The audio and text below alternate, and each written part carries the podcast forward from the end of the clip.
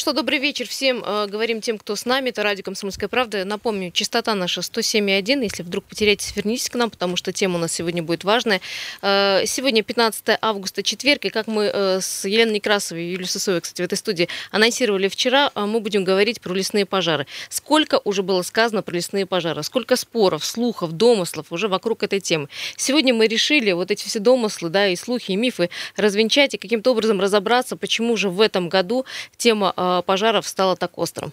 Да, действительно, очень много мы рассуждали на эту тему, говори, приводили какие-то примеры, но э, решили разобраться в этом до конца. Правда в чем, в чем неправда, и по этому поводу у нас сегодня э, в студии эксперт Котельников Роман Владимирович, директор Центра лесной пирологии. Добрый вечер.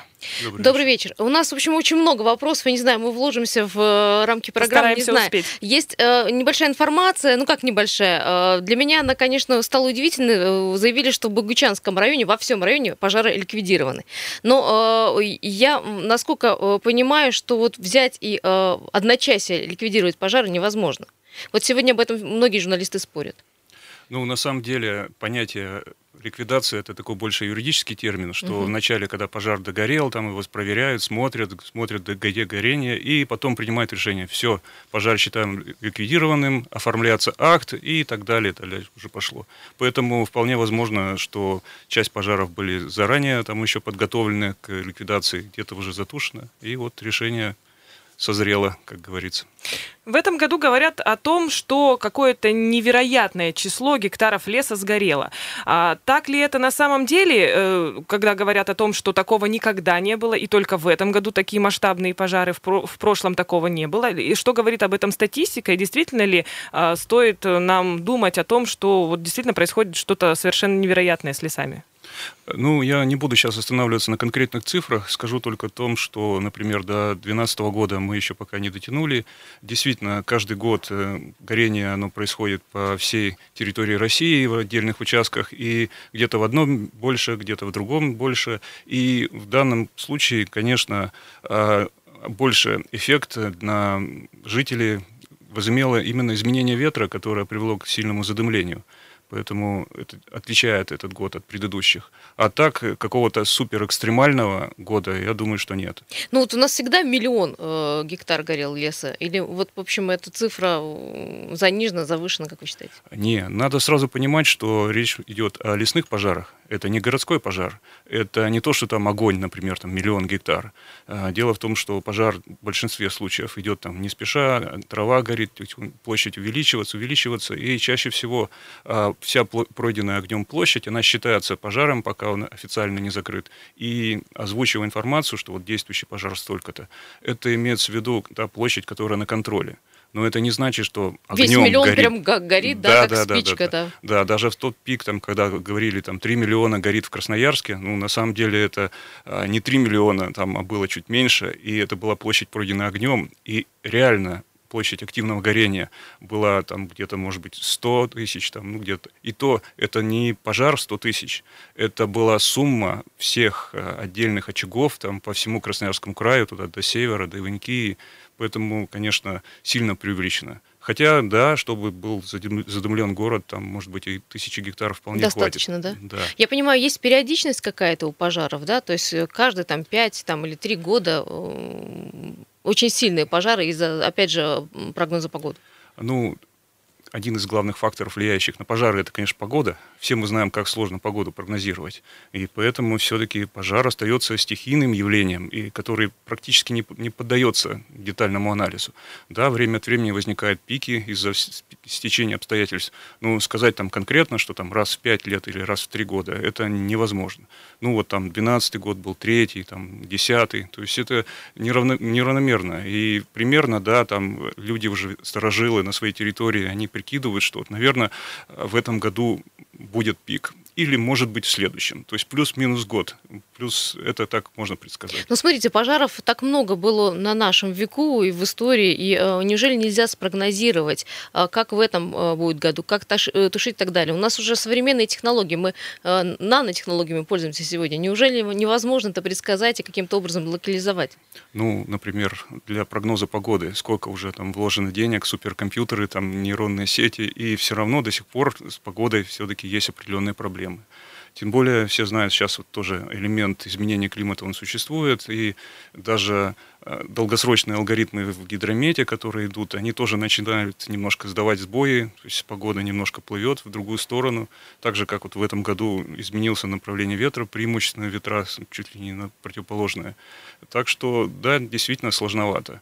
Ну, конечно, всегда очень много факторов влияют на то, что перейдет вот, пожар там, в катастрофическую ситуацию или не перейдет, и поэтому, конечно, сложно. А как сейчас вообще вот этот мониторинг происходит для понимания? Вот, то есть у нас есть какое-то космическое наблюдение, есть там самолеты, которые тоже, насколько я знаю, вылетают и смотрят за ситуацией, и есть какие-то дроны и так далее. То есть действительно очень много технологий, какие именно используются и как они помогают, либо, опять же, даже если они есть, это не, нельзя сказать, что они действительно помогают. Ну, территория большая, она с разными особенностями, где-то социальное развитие разное, где-то финансирование разное, ну и поэтому везде средства в разной степени применяются. Так, например, космический мониторинг, он везде применяется.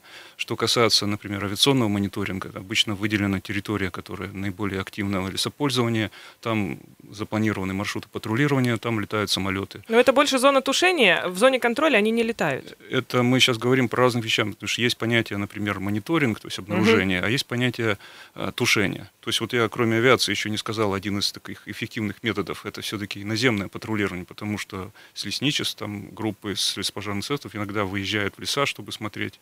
А обнаружение, оно должно быть, оно есть всегда. А дальше уже там возникают а, другие организационные вопросы. Есть ли смысл, например, вкладывать средства в тушение того или иного пожара в первую очередь, или потом отложить его на потом? Потому что в условиях ограниченных ресурсов очень важно их оптимально, эффективно распределять. И, в принципе, шумиха пошла больше из-за того, что неправильно преподносит ситуацию, что вот тут вот мы пожары не тушим, тут вот тушим.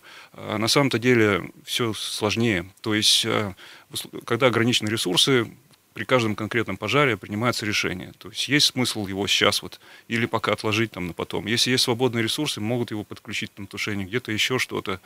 Поэтому каждый пожар индивидуально рассматривать. Ну вот если, например, пожар отложили на потом, а он э, разросся до каких-то грандиозных масштабов, ну, дело в том, что за ним постоянно контролировать, и речь-то идет не о тех пожарах, которые здесь, а там, например, Иваньки, там в сторону, угу. туда по северам. То есть туда и долететь-то сложно, и поэтому а, даже если, например, он будет там в сторону населенных пунктов идти, то может быть не 5, 7, 8, э, длительное время. За это время его можно еще сконтролировать, принять какие-то меры в случае, если что-то изменится.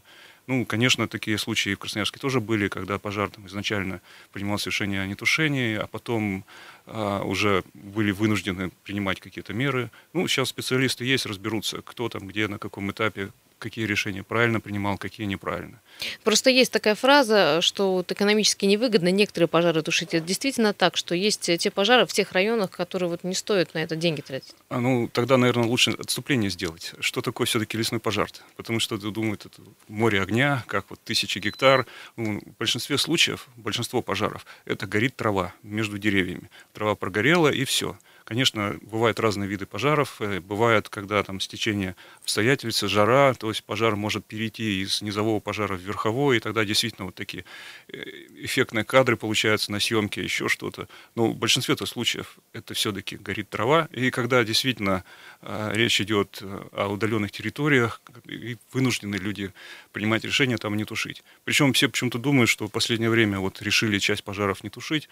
На самом деле в советское время было было такое понятие неохраняемая территория. Угу. То есть там дело даже не в том, что там не тушили, там вообще даже никто не вел учет.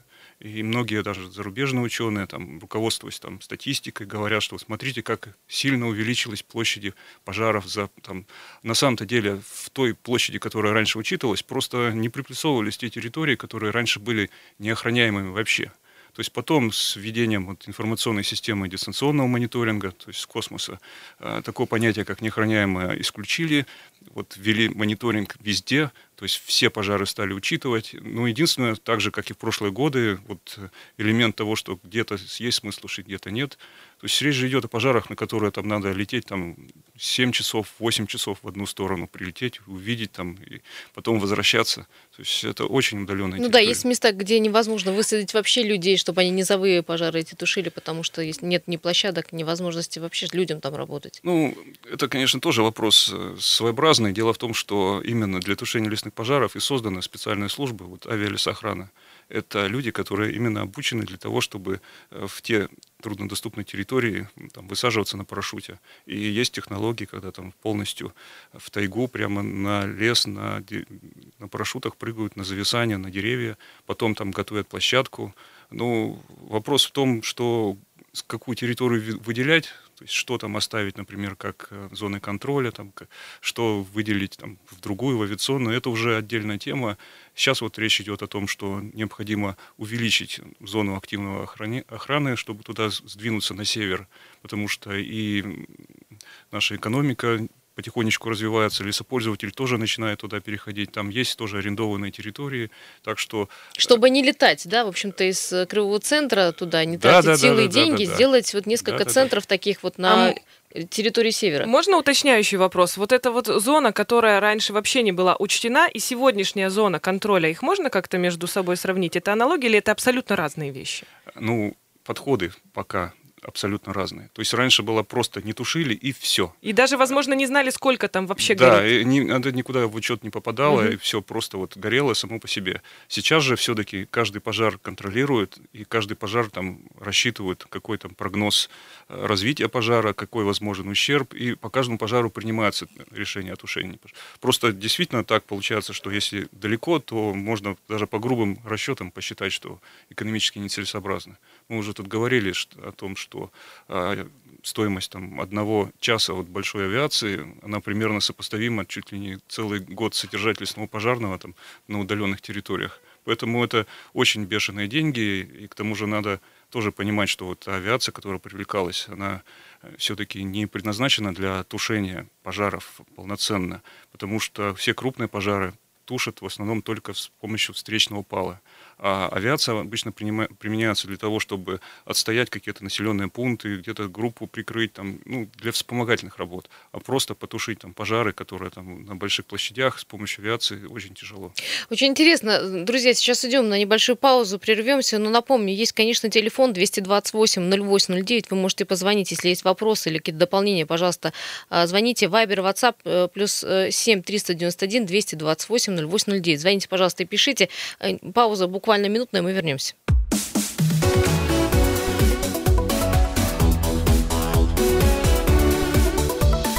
Тема дня. Еще раз э, добрый вечер. 17.17 17 на часах в городе Красноярске. Я напомню, мы сегодня взяли очень глобальную э, тему, которую, в общем-то, на языках э, у всех, и, в общем-то, сколько уже, наверное, месяц, два, три мы говорим об этом. Мы говорим о лесных пожарах, почему э, их не тушат, или, может быть, их не нужно экономически, правда, невыгодно тушить, и э, почему количество пожаров в этом году такое э, большое. У нас э, в гостях э, Роман Котельников, э, он э, занимается лесной пирологией. Пирология, мы сейчас объясним, что такое и развитие технологий охраны лесных экосистем. Пирология, я так понимаю, это все, что э, связано с горением, по, с горением в лесу. Да. Э, у меня, Роман Владимирович, вот такой вопрос. Э, вы знаете, все еще, ну не все, вот соцсети бурлят и говорят о том, что э, основная причина пожара в этом году это э, то, что хотят скрыть незаконные вырубки. Как вы к этому относитесь? Ну, территория большая, и не надо все сваливать в одну кучу, кидаться там из одной стороны в другую. Если мы говорим о ближайших территориях, конечно, в большинстве случаев это причина человек, человеческий фактор, там, либо неосторожное обращение с огнем. А сейчас-то основная проблема на удаленных территориях. Там людей мало, и в большинстве случаев там все-таки грозы. Ну, термин «сухие грозы» не совсем правильный, даже, можно сказать, совсем неправильный. Это другое понятие. Дело в том, что ряд гроз бывает там фронтальные, бывает внутримассовые, когда маленькое небольшое облако, от нее идет там, удар молнии в сторону, и не, совсем не обязательно, что он ударит в то место, где пройдет дождь. Так что э, пожары действительно могут быть от гроз, и в удаленных территориях это основной фактор. Что касается, например, скрытия там, незаконных рубок, ну, это такой своеобразный вопрос. Дело в том, что смысла в этом абсолютно никакого нет. Все равно все видно. То есть, если трава прогорела, там, условно, ну, пеньки спиленные все равно останутся. Кроме того, сейчас... То есть основ... для комиссии не составляет труда, да, да, понять? Да, да и смысла нет. Сейчас особо даже многие комиссии даже без выезда могут определить, потому что есть космоснимок до, есть космоснимок после, то есть это все легко определяется. Поэтому если там кто-то из э, черных лесорубов по, mm-hmm. по своей глупости может что-то и поджег, но это все не такие глобальные факторы. Есть еще фактор, что, например, делянку освоили, а чтобы не убирать да, после себя, просто подожгли и все. А, если мы говорим о нормальных лесопользователях, то чаще всего у них есть своя арендованная территория, на которой какие-то участки они сейчас обрабатывают. Если они там подожгут, то они всю свою оставшуюся территорию тоже спалят. Поэтому э, логика работает, и можно по статистике посмотреть, что на арендованных территориях пожаров почти нет потому что там и часть, частники есть. смотрят за своей территорией и как бы и чужих гоняют, И с них же было. спросят, да? Да, конечно. Ну тогда это какие-то нелегалы действуют, ну опять же таки там уже ну, на, быть... на Китае уже э, показывают пальцем. Может быть, какие-то ограниченные случаи есть, это уже там пусть спецслужбы у нас занимаются, угу. но сейчас мы говорим все-таки о вспышке на удаленных территориях, а там, конечно, основная причина это гроза. Есть телефонные звонки. Да, друзья, 228-0809. Э, пожалуйста, только не очень долго, э, не занимает наше эфирное время, но свое мнение можно высказать. Здравствуйте. А, здравствуйте, Дмитрий Красноярский. Да, Дима. Слушаем.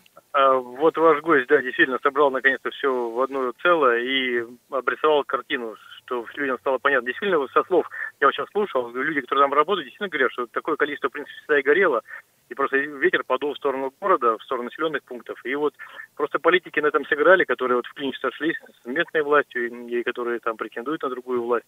А на самом деле со спутника видно вплоть до метра сейчас. И, все, и доступы есть и у спасателей, и у МЧС. Поэтому просто, ну, это большая игра, а человек правильно обрисовал, все, все горело в свое время, такое количество горело, просто роза ветров сработала так. Ну и плюс маленько прощелкали. А так действительно все практически работают в белую, там большинство будет в белую, и они свою территорию, конечно, жечь не будут, там нет никакого смысла. Поэтому вот ответ такой. То есть... Он совершенно верно и правильно все говорит. Вот эту версию о незаконных вырубках вы отметаете, да, как э, Вот у меня пожар? много товарищей там работают, предприятиями руководят, они говорят, это полная балда. Китайцы вывозят, но китайцы в белую платят за все это, и официально все проходит по банкам. А это просто манипуляции, ну, одних политиков против других. Вот и весь ответ.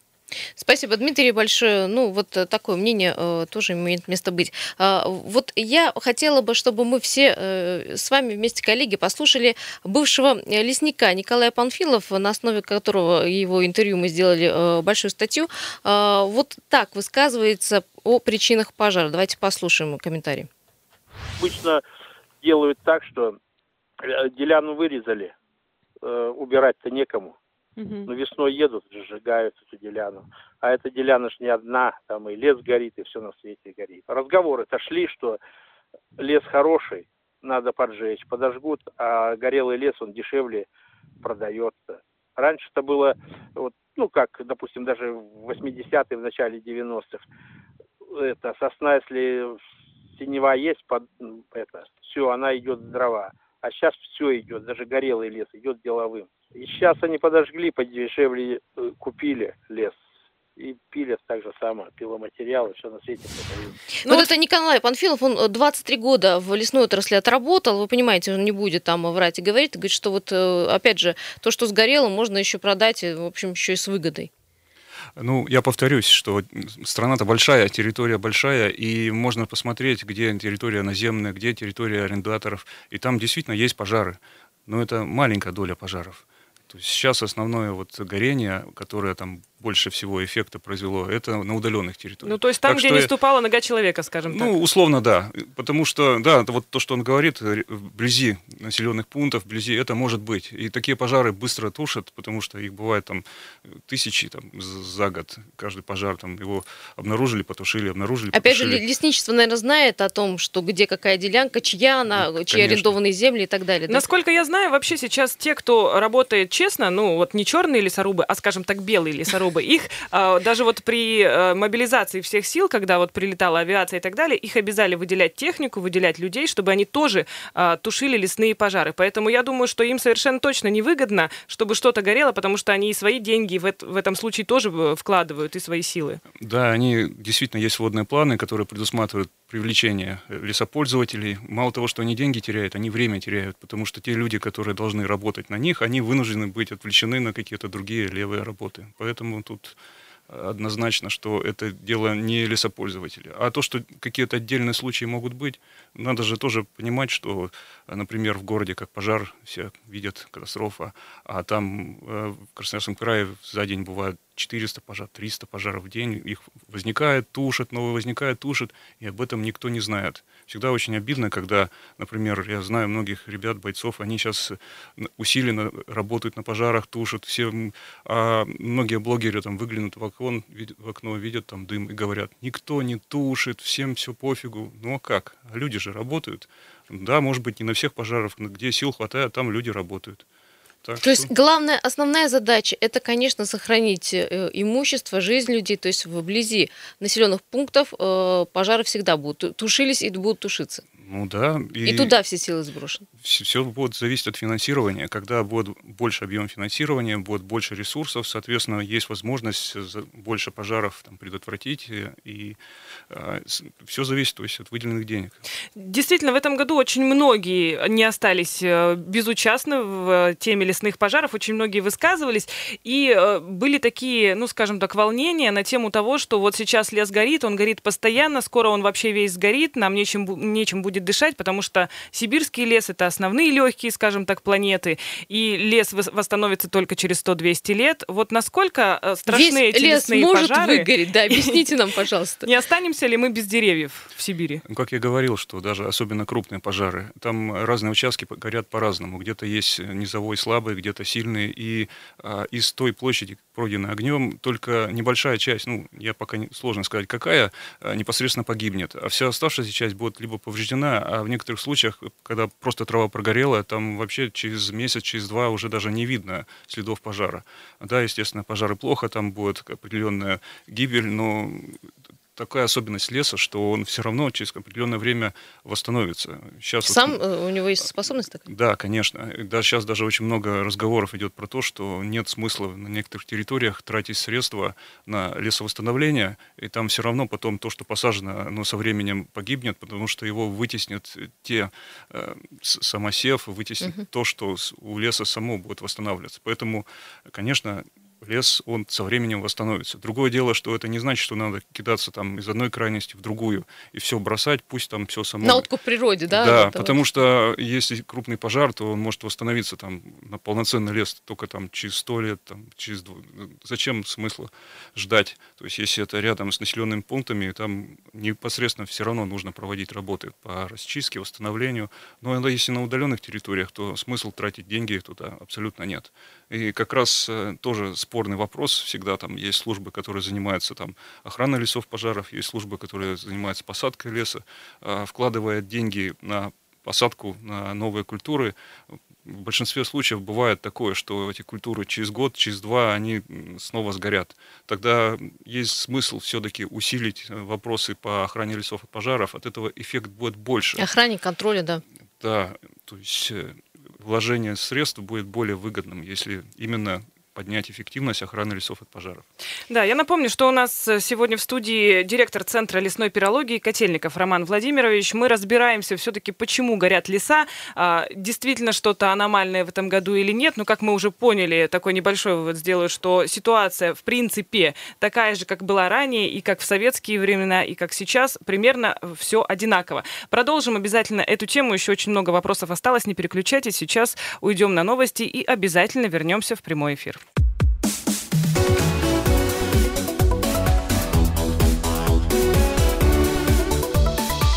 Тема дня. Еще раз всем добрый вечер. 17.33 на часах в городе Красноярске. Радио «Комсомольская правда». Сейчас уделим совсем немного времени, но абсолютно необходимая информация для автомобилистов. Мы посмотрим, что с пробками на дорогах города Красноярска. Приехали. Итак, э, загруженность по магистралям расскажу быстро. Высотная улица в центр стоит 9 баллов э, пробки. Улица 9 мая к району Покровский 8 баллов, к району Солнечный 7 баллов. Александр Матросова в центр 8 баллов, область 7 баллов. Улица Калинина к мясокомбинату все стоит и там около 6 баллов, на 3, кстати, балла больше, чем обычно. А, по ситуации на мостах все нормально, но мост Три Семерки к уже который день стоит, там 3 балла пробки. И коммунальный мост по традиции к МЗ стоит также, там всего лишь пока 3 э, балла пробки. Ну и еще скажу, что улица Копылова в область, э, там растет пробка, не знаю, досмотреть, если там авария. Ну и также улица Мичурина к Октябрьскому мосту 4 балла, на 2 балла больше, чем обычно. Э, ну, процент Жизняка, наш любимый, как обычно, стоит авиаторов. Это я уже так быстро смотрю по улицам 9 мая, проспект Металлургов, Семафорная и Свободный проспект. Все по традиции. Э, все эти пробки, вы, наверное, сами знаете, где и когда они возникают. Итак, мы сегодня говорим, я напомню, про пожары. Э, пытаемся разобраться в этом э, вопросе, пытаемся дать какую-то оценку лесным пожарам в Сибири. И я напомню, у нас в гостях Роман Котельников, директор Центра лесной пирологии и развития технологий охраны лесных экосистем. Кстати, про технологии охраны э, хотелось бы поговорить. Вот какие технологии, Роман Владимирович, сегодня есть для того, чтобы, а, тушить пожары, б, чтобы контролировать? Ведь все-таки 21 век на дворе. Ну, несмотря на то, что 21 век на дворе, все-таки самое эффективное средство пока из того, что вот реально применяется, это до сих пор РЛО. Там акцент у лесных пожаров, это главная пр проблема, отличие, это, это, конечно, удаленная территория. И если туда будет быстро, вовремя доставить людей, то они могут спокойно залить его там обычным РЛО. Для этого не нужно привлекать там тяжелую авиацию. Можно уточнение для наших слушателей? РЛО – это что? Ранцевый лесной огнетушитель. Спасибо, Фактически теперь все стало ясно. за спиной тоже рюкзак, там 20 литров воды. 20 литров воды, и этим возможно потушить какую-то часть пожара? Ну, пожар, когда начинается, особенно лесной, иногда его можно и просто затоптать. Именно проблема то, что добраться до него тяжело. И если немножко не успеть, тогда уже придется привлекать тяжелую технику и так далее, и так далее. Говорили о том, что раньше, еще в советские времена, было гораздо больше лесничих и лесничеств на территории Красноярского края. Сейчас, э, насколько мы знаем, их стало меньше, чем тогда, сравнивая, ну, там, 40 лет ну, назад, там сове- в советское время и, и ныне, да. А, сейчас как-то планируется увеличивать количество лесничеств или э, какие-то другие будут способы использованы именно на опережение действовать? Ну, надо иметь в виду, что структура лесного хозяйства была совсем другая. То есть то, что раньше было лесхозами, это не то, что теперь лесничество. То есть раньше лесхозы, они занимались и заготовкой и так далее, это целый комплекс работ. И поэтому действительно количество снизилось, но для того, чтобы сравнивать, надо количество людей в лесхозах, сравнивать современное лесничество, плюс лесопожарные учреждения, которые все выполняют, плюс там э, лесопользователи, которые, плюс коммерсанты, и вот эту общую цифру уже сравнивать с тем, что было. Э, да, конечно, даже с учетом вот этой все сложения определенное уменьшение есть, и, возможно, какие-то меры будут приняты для того, чтобы там увеличить количество людей. Но опять же говорю, что э, не надо сравнивать теперешнее лесничество. Если полноценное лесничество, как в современном законодательстве, это контролирующий орган, который контролирует за тем, что происходит. А работы выполняют не лесничество. Так же, как и пожары, в основном тушат леспожарный центр, то есть это специализированное учреждение. Может быть, э, решить ситуацию э, таким образом, чтобы зона контроля, которые ну, сейчас да, находятся просто под контролем и наблюдают за пожарами, сделать э, зоной охраны? Ну, логика в этом, может быть, есть. Дело в том, что как предусмотрено законом, лесным кодексом, о том, что должно быть леспожарное зонирование. И действительно было поручение правительства о том, чтобы пересмотреть э, такие подходы. А пока на, на данный момент нигде не прописаны никакие критерии, это вопрос еще открытый. Ну вот, в принципе, для подобного рода задач, вот по решению Рослесхоза еще в том году был создан наш специализированный центр лесной пирологии, который как раз и является как связующее звено между фундаментальной наукой, вот Институт леса, например, Академия наук, и текущими задачами. То есть это как раз разработка нормативно-правовых актов, методик, технологий. И вот э, одна из задач, которая перед нами поставлена, это как раз разработка критериев выделения этих угу. зон контроля. Также там будут подходы разработаны и по методике принятия решений, чтобы были конкретные рекомендации, процедуры. Сейчас э, это просто решает комиссия на основании там, своего опыта, пытаясь там какие-то косвенными путями оценить. Конечно, хотелось бы, чтобы в перспективе э, для принятия решения была подготовлена вся необходимая информация, весь прогноз пожара, там, прогноз затрат. То есть как далее, поступать и как действовать? Тушить здесь пожар, не тушить, да? И да, вот... да, да, да, да. Чем больше информации, тем, она, чем больше она достоверная, тогда э, вероятность э, ошибок в принятии решения она будет сокращаться. Но все равно же нельзя сделать такой документ, который подходил бы под э, каждый регион и под каждый пожар. Мы же это понимаем. Да, поэтому там будут ключевые критерии, ключевые подходы а не просто так, что там если 5 километров, то тушить, если там 10, то не тушить. То есть все гораздо сложнее. То есть тут нужно учитывать, какая сейчас погода, какой там дует ветер, грубо говоря, э, какой именно пожар действует, на какой именно территории. Ну да, да, потому что речь идет и даже не только как действует пожар, а есть еще одна из таких сложных проблем, а, а где территория, где какие там инфраструктура, потому что на территории есть ряд объектов, которых там э, нет на картах, и есть там есть секретные военные объекты, которые невозможно нигде нанести. То есть очень много информации, которую необходимо проанализировать. Была такая инициатива от нашего губернатора сделать в труднодоступных территориях северный лесопожарный центр, условно назовем его так. Скажите, насколько это будет эффективно и оправдано действительно создание вот там, где сейчас вообще ничего нет, там, где труднодоступные зоны, где невозможно потушить даже какие-то небольшие пожары, может быть, когда они только начинают действовать. Действительно ли нужен нам такой северный лесопожарный центр? Как я говорил, э, в прошлые годы было такое понятие, как неохраняемая территория, а часть охраняемой территории, она была существенно больше, чем сейчас. Со временем, вот, тяжелые советские годы, немножко отступали как с севера на юг, и часть авиаотделений, которые там были на той территории, были закрыты.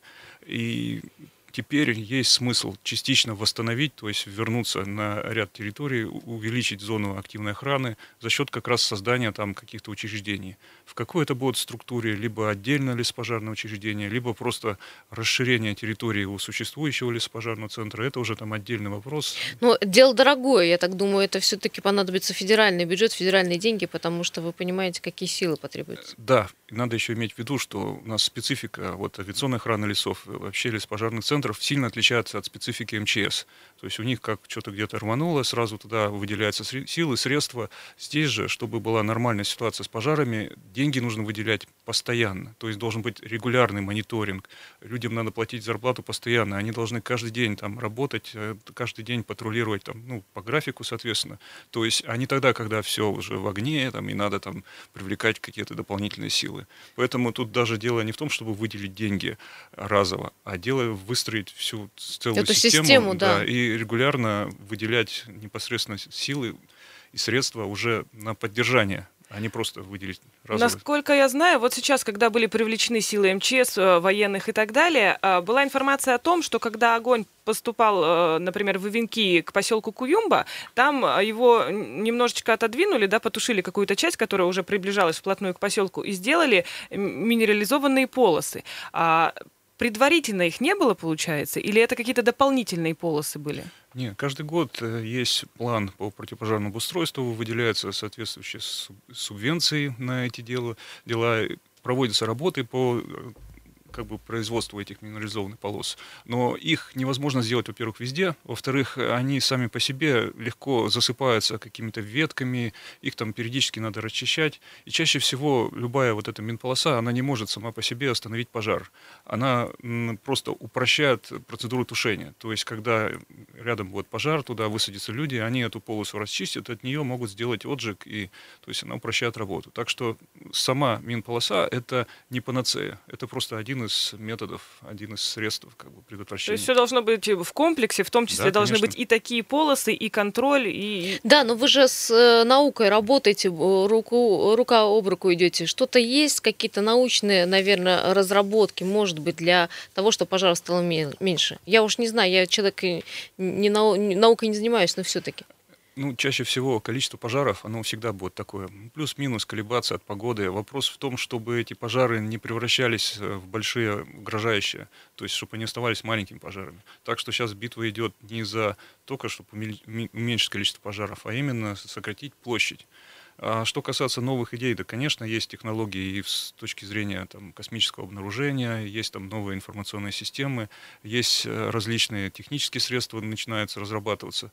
А вот недавно, например, вышло новое распоряжение правительства, которое утвердило а, новые нормативы обеспеченности лесопожарных подразделений.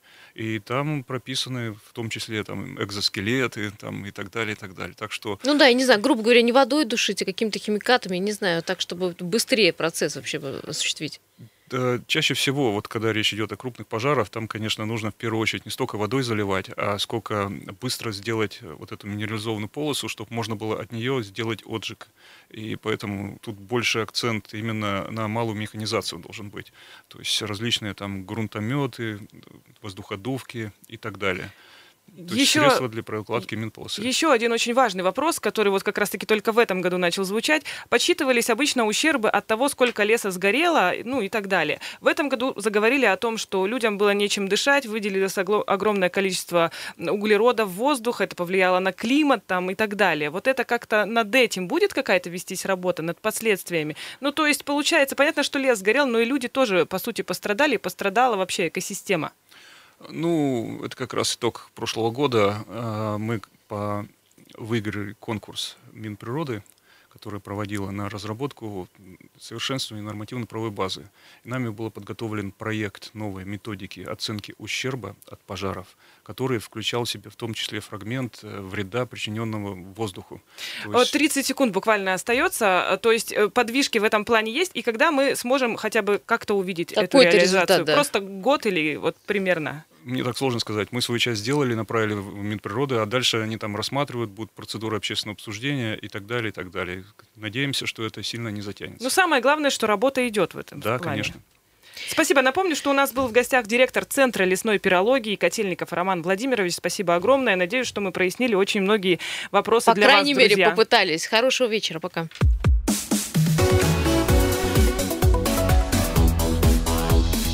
Тема дня.